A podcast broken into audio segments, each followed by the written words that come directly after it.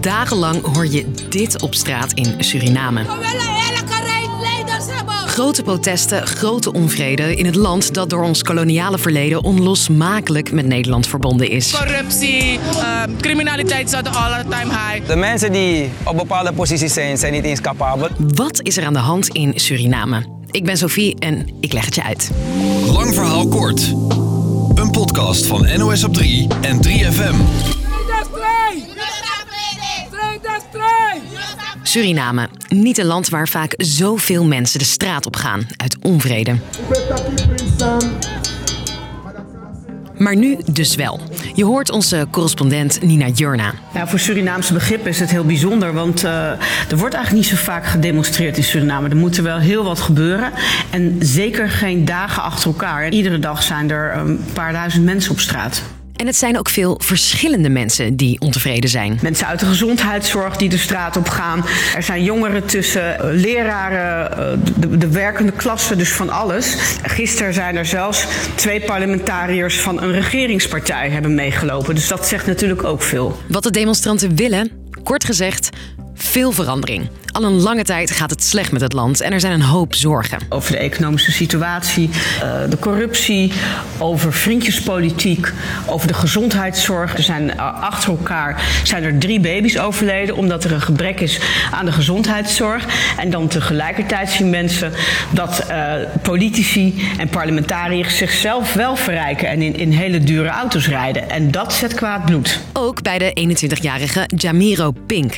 Hij sloot zich aan bij de Ons onderwijs is tegenwoordig een grap geworden. De medische zorg is een grap. Infrastructuurwijs. Wij gaan van crisis naar crisis. En president Santokki en vicepresident Brunswijk vindt hij alles behalve geschikt. Misschien is er een toekomst weggelegd voor Santokki en Brunswijk in het vertellen van duizend en één moppen. Maar niet in, de, in, de, in het bestuur van het land waar we van crisis naar crisis gaan. Om de onvrede nog beter te begrijpen, gaan we even terug in de tijd. Jarenlang was Desi Bouterse aan de macht in Suriname. Over hem kunnen we wel een hele podcast vullen, maar dat doen we niet. Wat je vooral moet weten, onder Bouterse was er een hoop vriendjespolitiek en ging de economie in het land hard achteruit. Begin 2020 zijn veel Surinamers er klaar mee.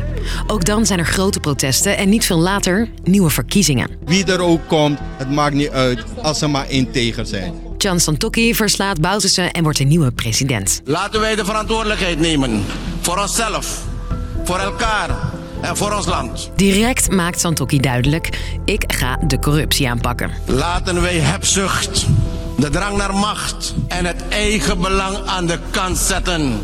Maar twee jaar later, we spoelen weer even vooruit naar het nu, concluderen Surinamers: die corruptie en die vriendjespolitiek, die is er nog steeds. Je hoort correspondent Nina. Santokki die benoemde zijn vrouw op allerlei posities. Um, Vicepresident Brunswijk, Ronnie Brunswijk, die benoemde zijn broer op allerlei hoge posities en andere familieleden. Dus dat is iets wat, waar uh, Surinamers heel erg uh, allergisch voor zijn, dat dat dan gewoon doorgaat. Dat is ook te merken bij de protesten. We willen eerlijke leiders hebben. De zusters en verpleegkundigen,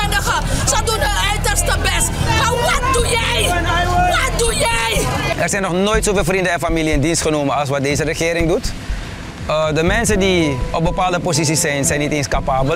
En we eisen gewoon nu dat het nou verandert, het beleid.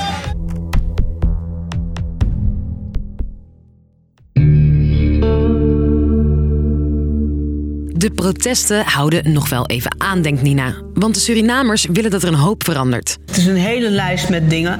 Maar het gaat vooral ook over ja, goed en, en, en transparant en eerlijk bestuur. Vinden trouwens ook veel Surinamers in Nederland. Je hoort Vincent Soekra, de voorzitter van vereniging Ons Suriname. Het is zo erg dat het erop lijkt dat uh, mensen daar in Suriname de politiek ingaan om zo snel mogelijk rijk te worden en niet om het land te besturen of om het land beter te maken. Santokki gaf wel aan te willen praten met demonstranten. We gaan in dialoog met alle belangrijke organisaties Maar daar willen de demonstranten voorlopig niets van weten. Want, zeggen zij, we willen niet nu in achterkamertjes een deal met de regering gaan sluiten. Want dan zijn wij net zo corrupt bezig en achterbaks als dat zij zijn. Dus dat willen ze niet. En dus blijft het nog wel even onrustig in Suriname. Tot verdriet van Soekra. Ja, ik zit hier, maar met mij uh, duizenden Surinamers die nog steeds een heel warme band en uh, nauwe relatie onderhouden.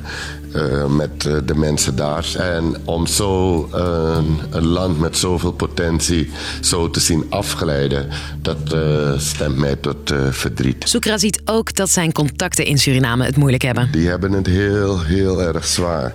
De mensen die daar moeten leven van hun maandsalaris.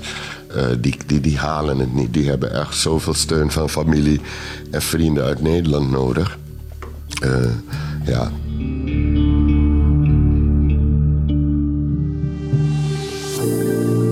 Dus, lang verhaal kort. In Suriname gaan al dagenlang duizenden mensen de straat op. Ze demonstreren tegen de regering van Santokki. Want er gaat veel niet goed in het land, zoals de economie, de gezondheidszorg en er is nog altijd veel corruptie en vriendjespolitiek. Waarschijnlijk gaan de protesten nog wel even door, want de demonstranten eisen veel verandering. Dit was hem. Morgen zijn we er natuurlijk weer rond de klok van vijf. Tot dan. Joe!